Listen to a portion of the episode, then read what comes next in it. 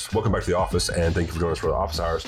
This week, Barry and I are going to be continuing our series on the article titled Hegemonic Masculinity on the Mound, Media Representations of Nolan Ryan in American Sports Culture by Nick Trujillo, published in 1991 in the Journal of Critical Studies in Mass Communication. We are covering point number 4 of 5 today, so if you haven't heard the other pieces, please go back and gain some additional context.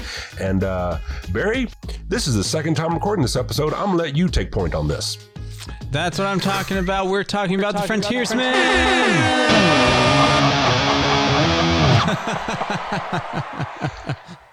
Yes. I mean, we recorded the entire thing, and we all just 3 hours immediately after recording it, both you and I just kind of had a moment of silence. It just didn't feel right. We just needed to do this again, and I'm really thankful that we did, because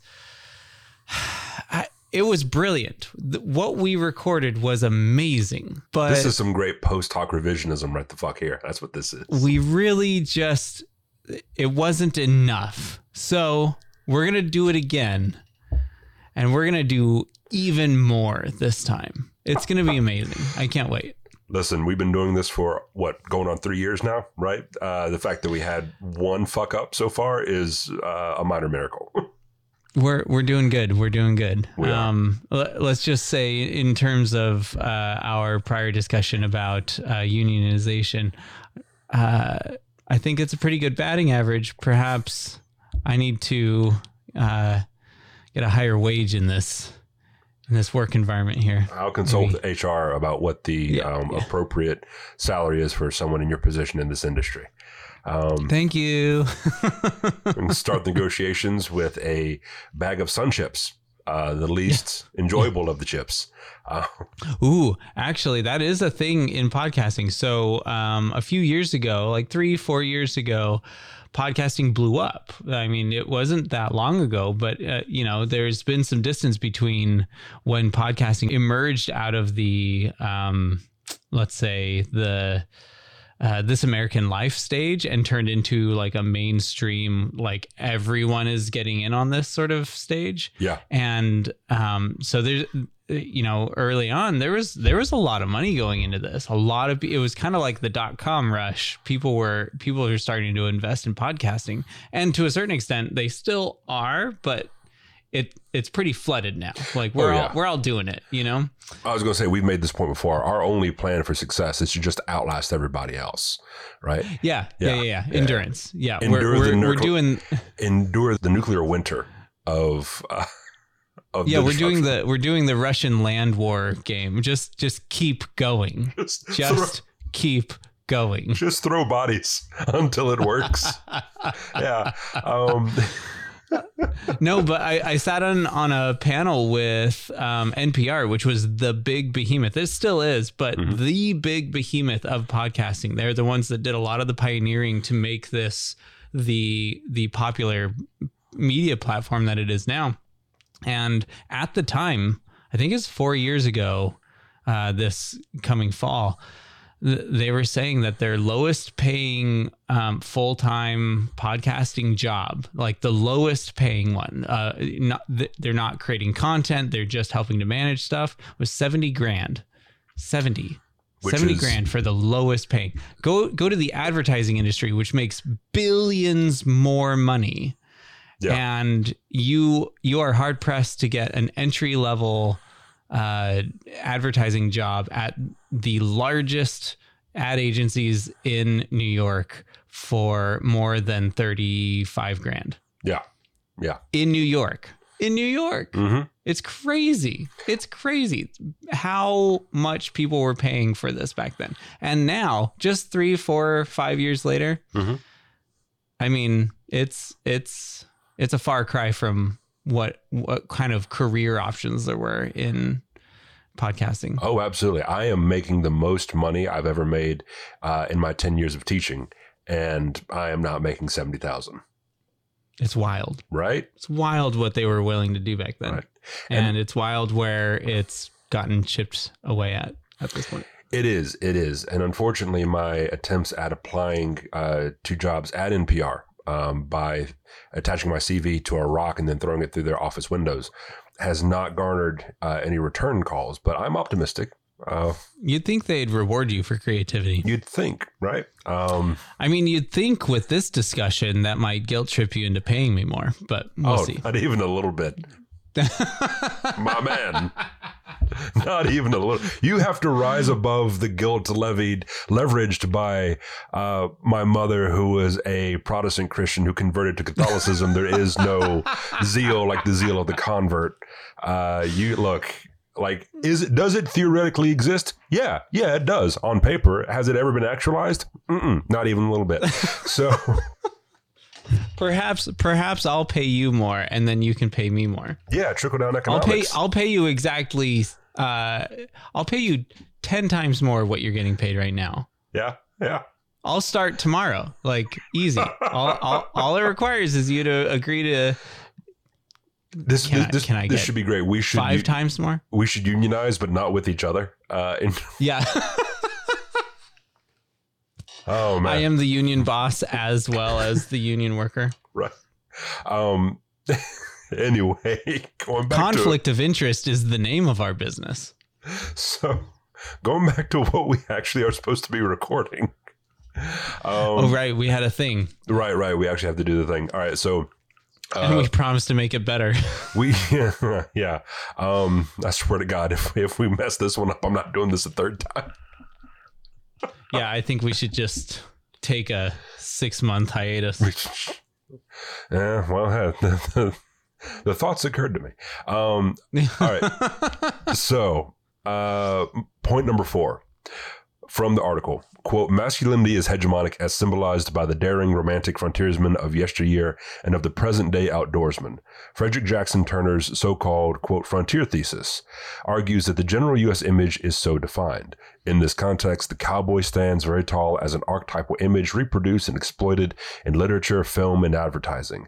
As reconstructed in media representations of the Western genre, the cowboy is a white male with working class values, end quote. Trujillo's definitely digging through, or at least referencing a lot of the material that has been written at length about the cowboy and the Western and how the cowboy has been mythologized, right? Mm-hmm. And what that's done to shape our perception of masculinity, what it's done to help harbor a lot of existing ideology regarding masculinity. And I think the Frontiersman is one that I get most excited about talking about, because there's so many aspects of it that are contradicting and yet relatable, probably because of a lot of my upbringing and what I was raised to identify with. It's really interesting, especially coming from home where the Western was a fixture in our media arsenal. Our library had John Wayne films in it, and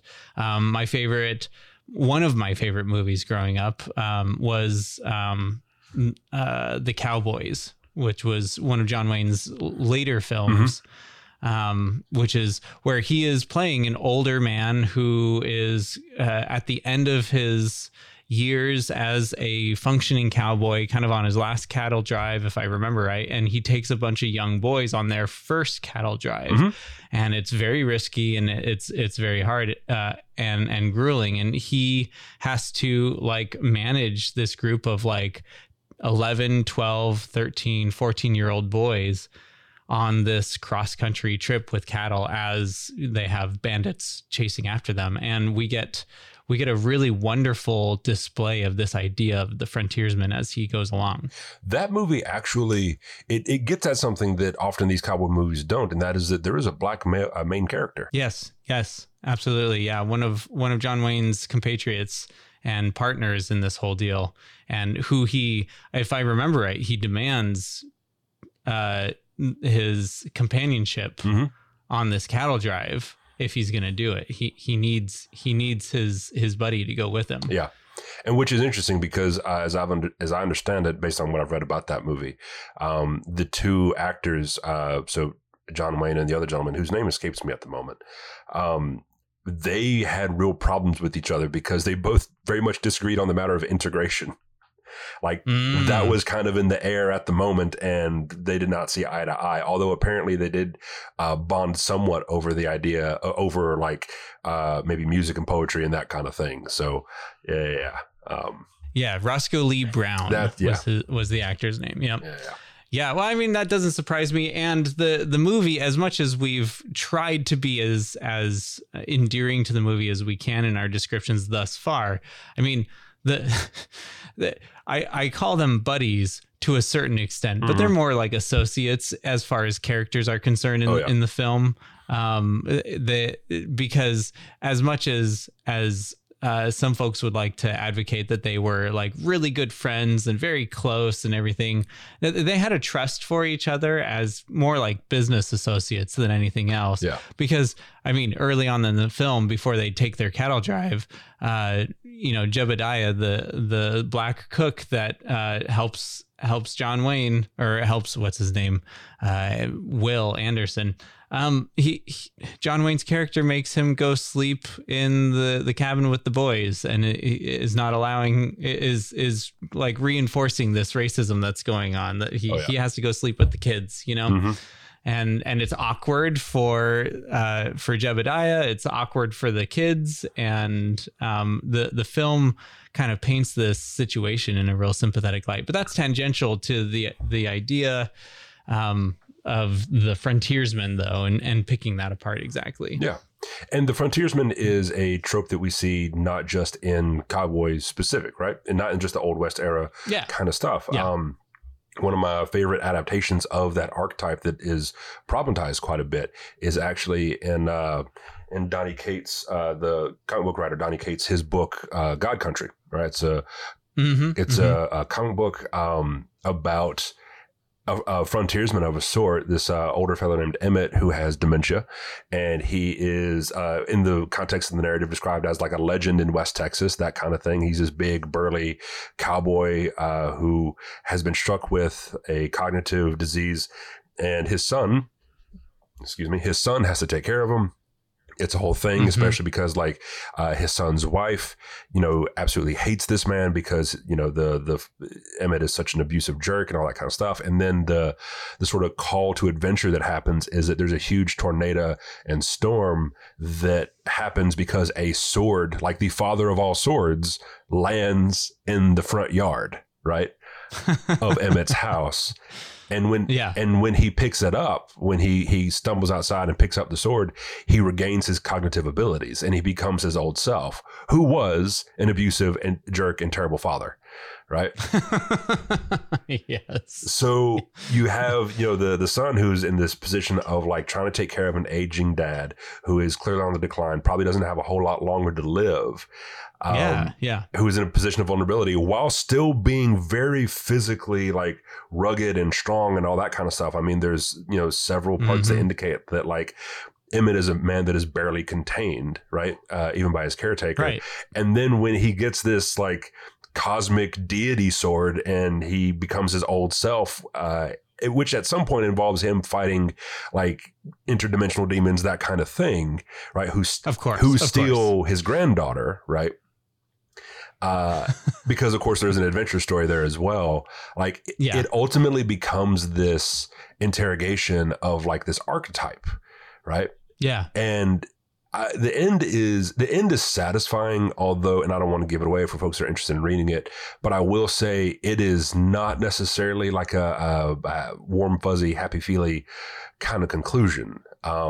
It raises the question of how do you forgive, or what do you do with the memory of someone who refuses to apologize, refuses to have ever admitted to doing anything wrong. And that's sort of what underlies the frontiersmanship aspect quite a bit, is that in reality, like John Wayne or, you know, Clint Eastwood in any of his movies, like these characters are not great family figures.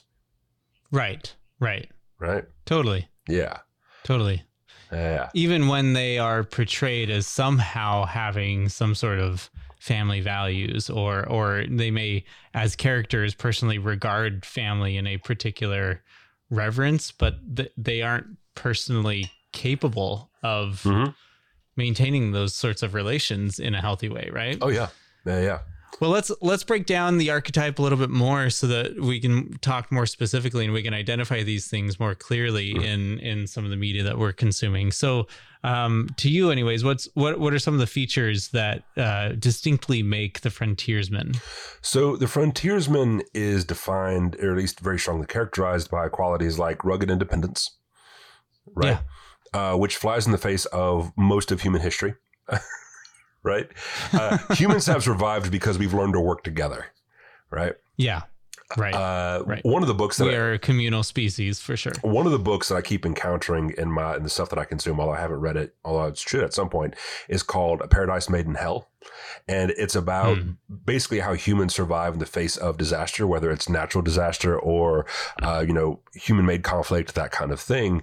And the recurring theme is that, like, we rely on each other. Like, that's how humans survive, right? But the frontiersman doesn't necessarily. He might have people who help him, and I mean him, right? It's almost never a woman.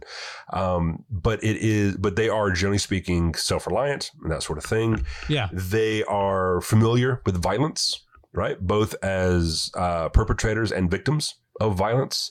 It becomes a defining quality. Often in the context of cowboy narratives, we see that, like, yeah, there are lawmen, so to speak, but the real authorities are the white hats. The real authorities are the good guys with guns who don't have badges, right? Right. Yeah, the law enforcement isn't necessarily the moral victor. Oh, yeah. But is often the supporter of the more moral victor. Oh, yeah. And something that I find distinct about the frontiersman is also that, especially if we're referencing cowboy films, that cowboy films particularly portray the frontiersman or the cowboy hero more consistently than not being this outsider that is kind of straddling the line between society and that wilderness, right? That, like, yes, they have experience in both, and they have a resentment as well as a respect for both, but particularly the wilderness. There is a reverence for the wilderness, even if they can't fully just live in the wilderness and stay there, right? They continually come back to society in spite of their resentments for it, and then use their experience out in the wilderness to inform how they navigate society. Oh, yeah. Yeah, that's a good point. They exist in that liminal space between civilization and savagery, or the wilderness, as it were, right? And I say savagery. And that's something that kind of alienates them from society as well. Oh, that society doesn't get them and doesn't totally understand them.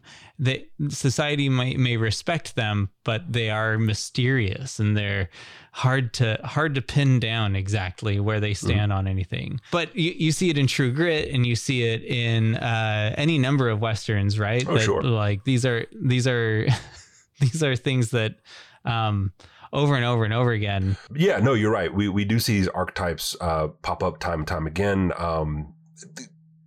Broadly speaking, like procedural crime shows, right, sort of fall into this, right? I mean, because that's often how these characters are framed. And my use of the word savagery earlier was intentional, because often they're framed in this context of, like, if you are a human being living in the wilderness, you're a savage like the natives. And, obviously that's the language of the trope and that kind of thing, right? That's how it's framed. Right. That is the characterization of it. Yeah. Right. And so the cowboy exists in this space in between. And to your point, society has a use for them. And to that extent, they're respected. Mm-hmm. But beyond that, they deserve to exist on the fringes by the dictates of normative, respectable society. Right. Right. Yep. And so this reminds me, actually, like, it should have been a clue in Toby Keith's early discography that he was going to be the way that he turned out in terms of his politics. When he says in one of his songs, he uses the line, riding shotgun with the Texas Rangers. The Texas Rangers are never the good guys, or they're rarely ever the good guys, right?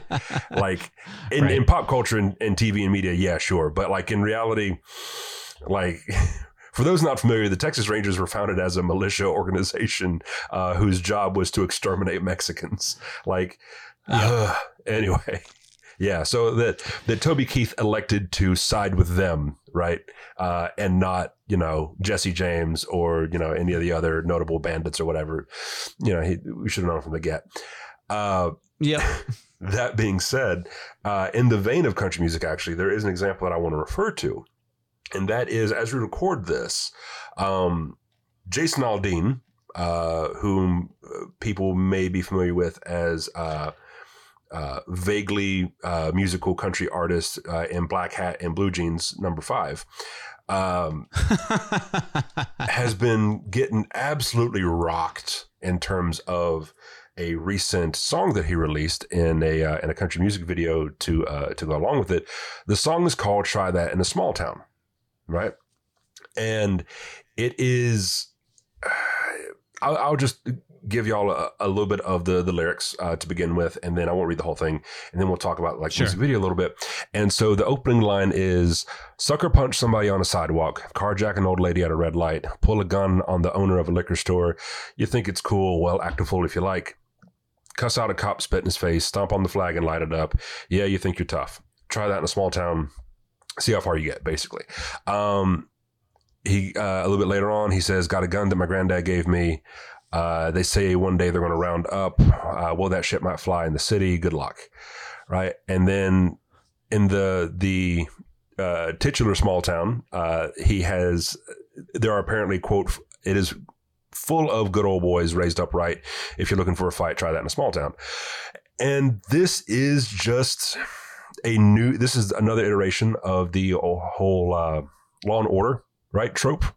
Yeah. Right. Oh, totally. Yeah. Yeah. And it very much connects to this rugged frontiersmanship aspect because, one, small towns are notably distinct from cities, as indicated in the song. Right. Small towns are where rural folk live. They are full of good old boys who were raised upright, presumably by some sort of code of ethics that is, we're going to say, at least loosely Christian based. As articulated here. And as it's used in this song as well, we see small towns, particularly that phrasing of it used as a signifier for particular kinds of values, particular kinds of people, particular kinds of cultural aspects, right?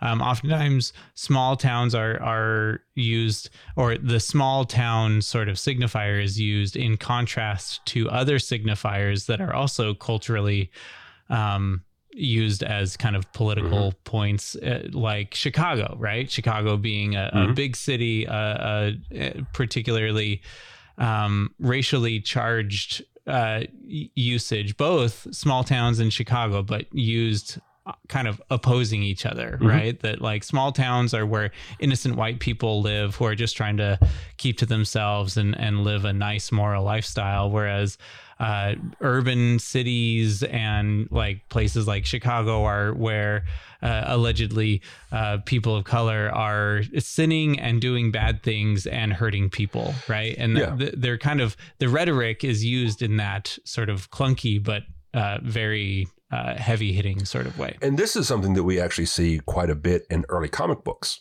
circa the 1940s, when there was a lot of anxiety around the recent industrialization. I say recent within like a generation or two, and the population booms in the cities and this sort of concern and worry that cities were these dens of iniquity. Right. It was where America's morality went to die, not before having a good time though. Right. So which is why we get some of these narratives involving characters who are going from the cities going from the country into the city in order to fight the crime, as opposed to, say, the crime that would naturally occur in a small town.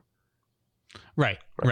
And I mean, it's the history there is a classic case of everything that we're experiencing today. Like nothing's changed, but like in the early 20th century with this boom in industrialization and a big push to be there for the industry, for jobs, for sustainability and everything, urban areas became quite densely populated, became areas because they were neglected and underfunded and not really taken care of on an infrastructure level, particularly, these places became areas where disease, and you'd have cholera outbreaks in the middle of the city regularly. And you would have 10, 20 families per apartment all crammed together, and perhaps I'm exaggerating, but these places were often dangerous to live in because you were packing so many people in a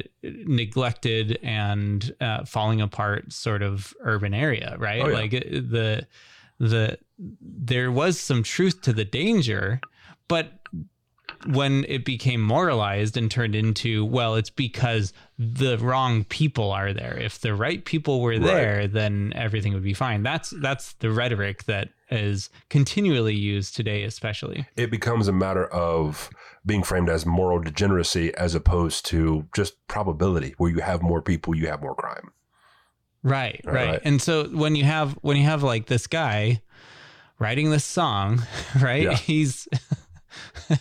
I talk about him like he's just a guy who just decided to wake up one day and write this song. Did he even write this? It's unclear. I don't think that he did. He did not. No, he is not included in the songwriters. Yeah, yep. Good for him. So yeah, when you have a guy like Jason Aldean who goes and purchases a song like this to go perform. Yeah. Or when you're a piece of trash songwriter and you are trying to make a buck and you find a Jason Aldean who's interested in buying a stupid song like this, right, you know, right, like you are actively leveraging these signifiers that are, you know, age-old. We have not lived, no one alive today has lived in a world where these tropes have not existed. Yeah. And yeah, everyone knows what they mean, but they're able to say it without having to overtly say it. And I think the thing that is implied here, particularly in this song, is that the frontiersman attitude and the frontiersman, type of person is an implied solution. Yes. To this problem. A vigilante solution, because you'll note they're not saying that, yeah, the cops will hold you accountable and you'll be tried by a jury of your right, peers. No, the solution is that, like, we'll beat the hell out of you and you might die. Like, it's kind of the implication, right? And in that vein of you might die, part of what drew some controversy to the song, there are a few other things that did, but one of them is there was a particular courthouse, right, that was used in the music video. Now, the music video features a variety of things, including some protests, some footage of protests that are at least implied or are overtly of Black Lives Matter protests, that kind of thing. I mean, I haven't seen it myself. I've had a really tough time bringing myself to do it. But since you have seen at least portions of it, yeah, is it? Are these protests characterized in the same way that the Pepsi commercial characterized protests? Do you remember I know what you're talking about. The infamous, not even a little bit. Nah. Just like very generic signs that say nothing in particular, but no, these are like, it would have not been out of place for there to be just like Antifa superimposed on some of these protesters, right? Oh, I gotcha. Like yeah, it was. Yeah, yeah. Is there a blue-haired liberal? There has to be somewhere in there. I cannot imagine they produced this without putting. Probably, but what did stand out to me, there probably is, but what did stand out to me is that a lot of the cops are in riot gear, right? Mm. So, like, I'm gonna I don't know how else to say this. Like, that should have been if good old boys existed, I think they would take issue with cops in riot gear and military grade equipment. I would like to think. Sure. Yeah. I don't know. My experience has said that it depends on who the riot gear is aimed at, you know? Yeah. No, I mean, maybe I'm being too optimistic here. But anyway, so there's all kinds of footage of like crimes being committed, protests turning violent, you know, people fighting with the cops, that kind of thing. So one of the things that stood out was actually that there's a courthouse from Tennessee that is of historic note. And actually, I'm going to read real quickly from an NBC News article titled The Grim History of the Courthouse and Jason Aldean's new music video. I'm just going to read a few lines here. A music video by country star Jason Aldean has drawn widespread attention, in part for featuring a Tennessee courthouse that is known as the site of a heinous lynching that happened a century ago. Released on YouTube on Friday, as of the writing of the article, which was July 20th, the video for the song Try That in a Small Town features Aldean and his band performing in front of the Maury County Courthouse in Columbia, the same site where a black teenager was lynched in 1927. Henry Choate, 18, was accused of assaulting a white 16-year-old girl. He was jailed, but a mob of hundreds of white people kidnapped him from his cell. He was tied to the back of a car and dragged across the town and eventually hanged in front of the Maury County Courthouse. He was one of at least 20 black men in Maury County to be lynched or kidnapped and presumably killed by the KKK or white mobs, according to local historian Elizabeth Queener. Yeah, horrendous. One of the things that is particularly horrendous about this, not just this particular killing, but in lynchings in general, which is also kind of implied, I think, by the fact that, like, in the song, Jason Aldean refers to good old boys and people in the small town, right, that are committing acts of violence, and none of them are facing retribution for it, at least not within the narrative premise. And that is that a very common line pops up in the historical record when we look at the newspapers that cover these murders as they happen, and that is committed by persons unknown, or some variation of that phrase, right? Sometimes there's photographic evidence of the people involved, or, you know, these are things that happen in broad daylight, or, you know, how people get into a cell, into a locked cell with the keys, right? Right. And there's countless examples of real life instances where, you know, the police were actively involved, either not, and I'm not even talking like, oh, maybe they, you know, left the door open or something like that because they knew something was bad was going to happen. But I mean, like actually holding the rope themselves. Right. And it's still committed by persons unknown. Right. Because that's just it. Like, there is violence here. Everyone knows there's violence here, and no one is going to do anything about it, either because they want it to actively happen, right? Or they're too afraid to say anything. Yep. The mob is allowed anonymity. Yeah. Actually, I want to contrast this a little bit with another song that is, I think, exceedingly appropriate. It is called Long Violent History by Tyler Childers. It was released in 2020. Amidst the protests of that year. Tyler Childers, for those that don't know, is a Americana recording musician. Americana, I've heard described as where country music actually went. Right? It's not the soft rock with slide guitars, right? It is not. It is not that at all. So I like Garth Brooks. I blame Garth Brooks for the state of country music. Right?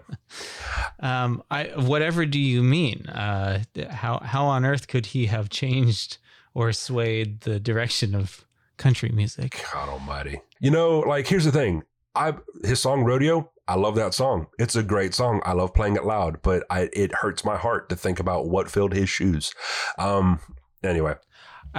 I am incredibly unfamiliar with Garth Brooks, more by choice than anything else. But I will say the one little bit of opinion that I do have about Garth Brooks is his song, The Thunder Rolls. Yeah.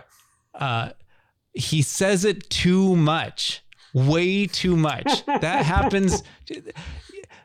Look. Yeah. I don't mean to tell the expert how to do his job, but my goodness, you used the hook too many times. He really does. No, that's entirely fair. The number of times he says the thunder rolls is too damn high.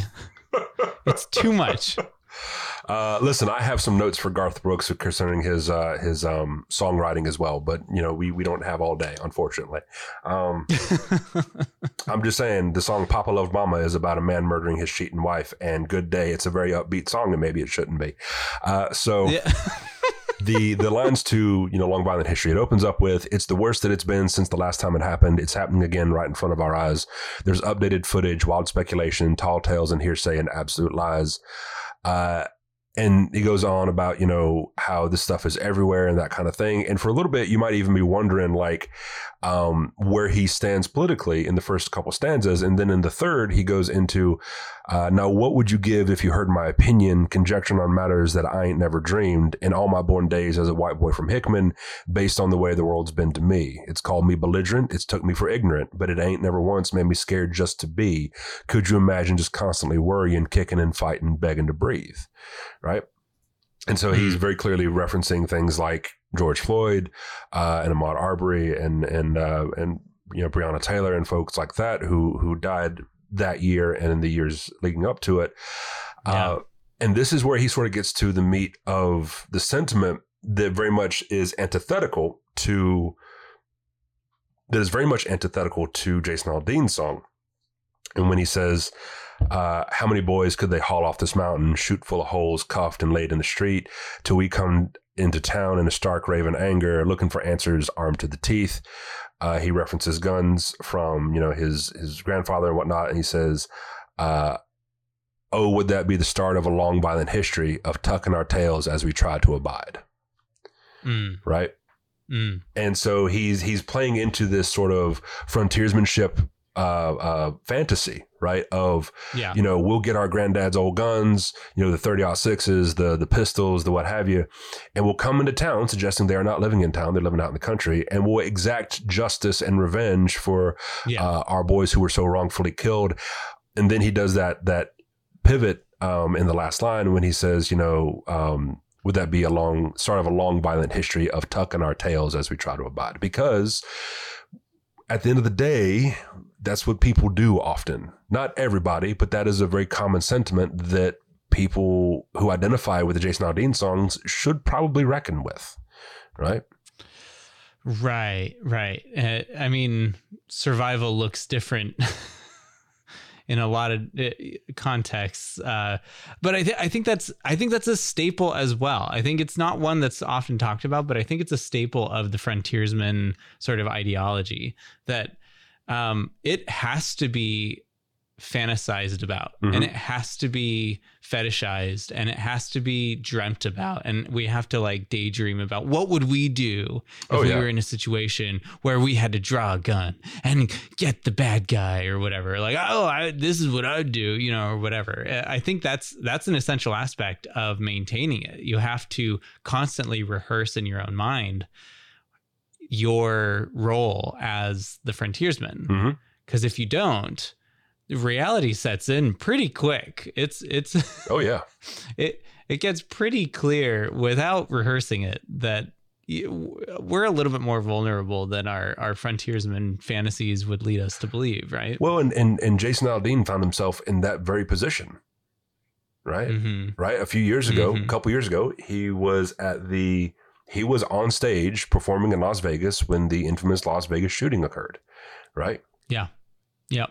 Yeah, and if there's any rehearsing of those details, the shooter was in an adjacent hotel across the way from the concert, right? Mm-hmm. And shot through the windows of the hotel and into the crowd, and was not aiming into Las Vegas.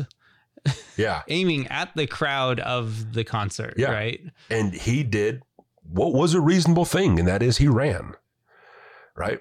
Jason did. Yeah, I'm sorry. Excuse me. Yeah, Jason ran. When shots were being fired and they identified what was happening, he fled the stage, right?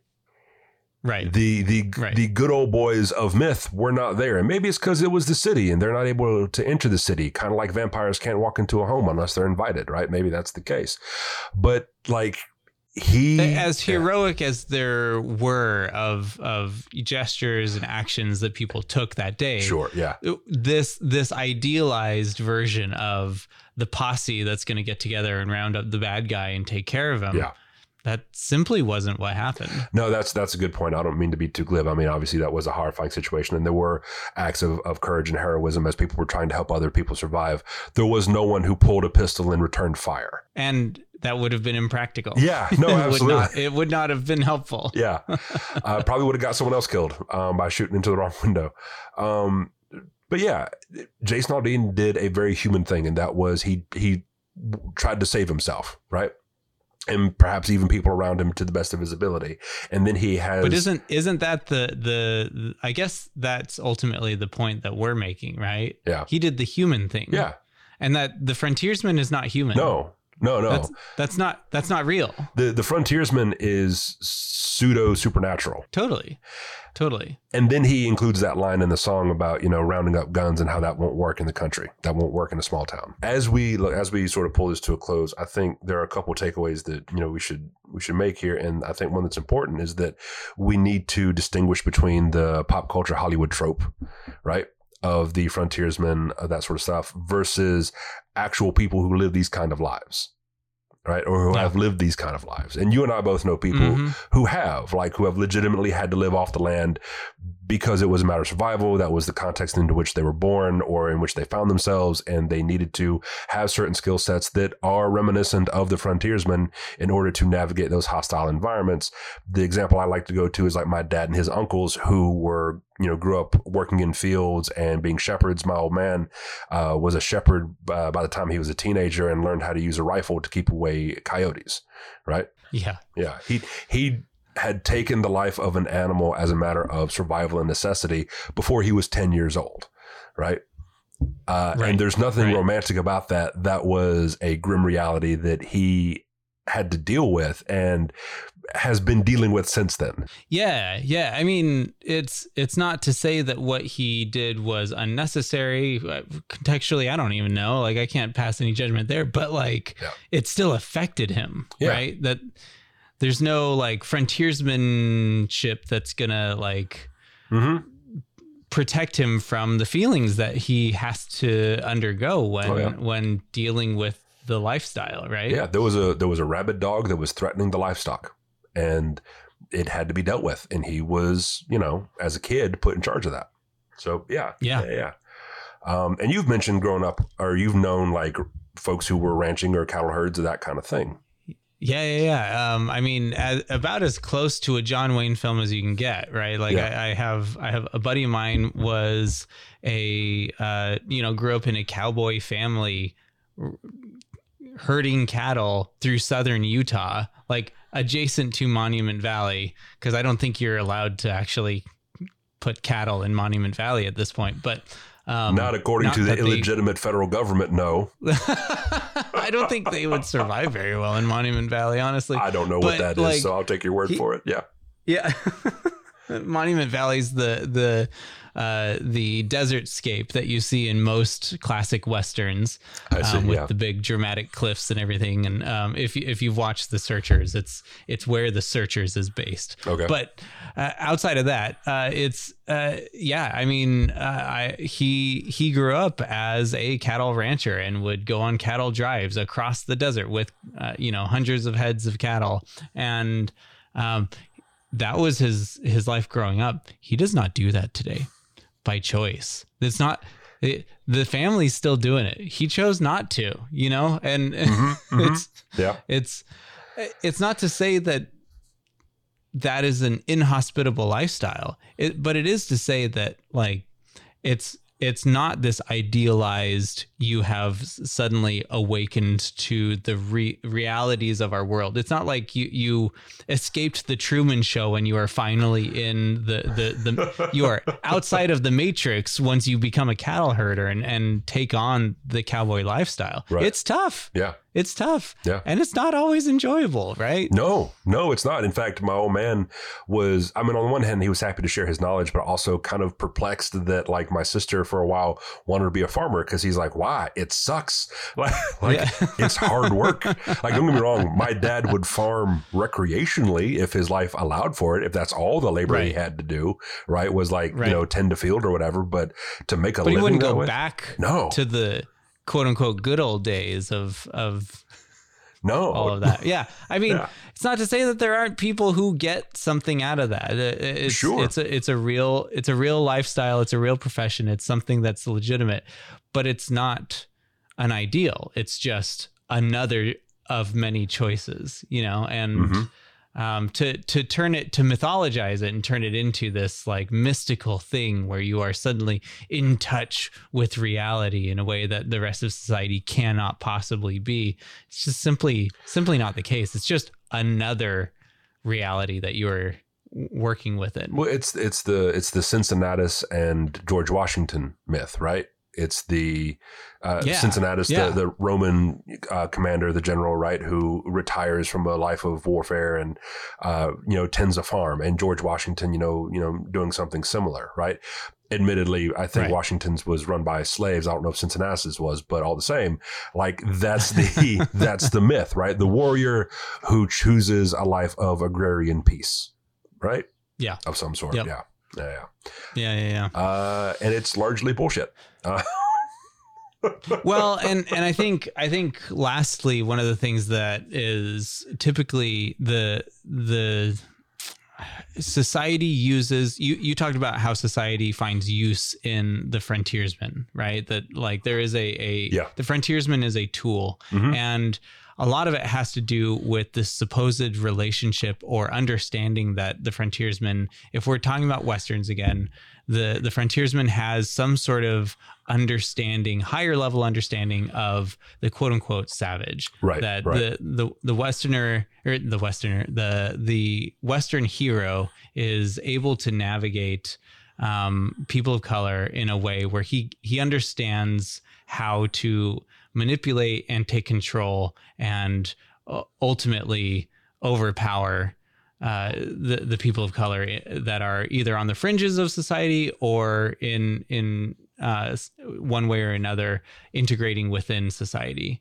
And the greater white society uses the frontiersman, or if we're talking about reality, uses those who are aspiring to the frontiersman sort of mindset to be the informal enforcers of that. And I don't think it's any question or coincidence that so much of our military and our law enforcement, the culture within those subgroups are trying to harvest and really encourage the frontiersman sort of attitude. Oh yeah. Without getting too much further into it, because we do need to conclude, but like, it's like Michael Grossman, right, who developed the bulletproof mindset, right? Or I think he calls it the science of killology. Who basically he trains cops to be afraid at all times and seek lethal violence as a preemptive measure. He was hired and did training for the Minneapolis Police Department. Yeah, right. I mean, basically Dirty Harry, right? Yeah. Like just it turned into a training camp. It basically makes you afraid at all times that. Even a routine traffic stop. And in fact, one of the videos they use is of a routine traffic stop where the person who's being pulled over just shot apropos of nothing, the officer right smack in the face, right? And then it's like an interview with his dad. And basically trains them to mm-hmm. think every single traffic stop is going to be that until proven otherwise. Absolutely. And that's implicit in the frontiersman, right? That danger is all around. You are beset on all sides by threats and hostiles, and that you need to be, going back to what we've talked about in previous episodes in this series, you need to be equipped mentally and physically to exert force to, either save yourself or save somebody else. Yeah. Yep. Well. Yep. Well, that seems like a good place to pull this to a close on a real optimistic note. Anyway, this concludes this episode. We'll, I guess, pick up with point number 5, the last in our series, next week. And if you are the happiest one, hegemonic masculinity and heterosexuality, the happiest one, where we get to use words like sex hierarchy and quote unquote natural monogamy. So thanks for dropping by the office. Please, leave us a review, like, share, give us a rating that's at least fair to middling on whatever platform you're listening to this on. Leave us a comment, that kind of thing.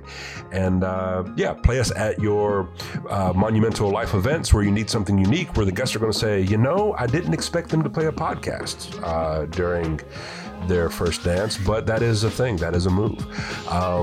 You'd be surprised how often you find yourself in a situation where that could be the case.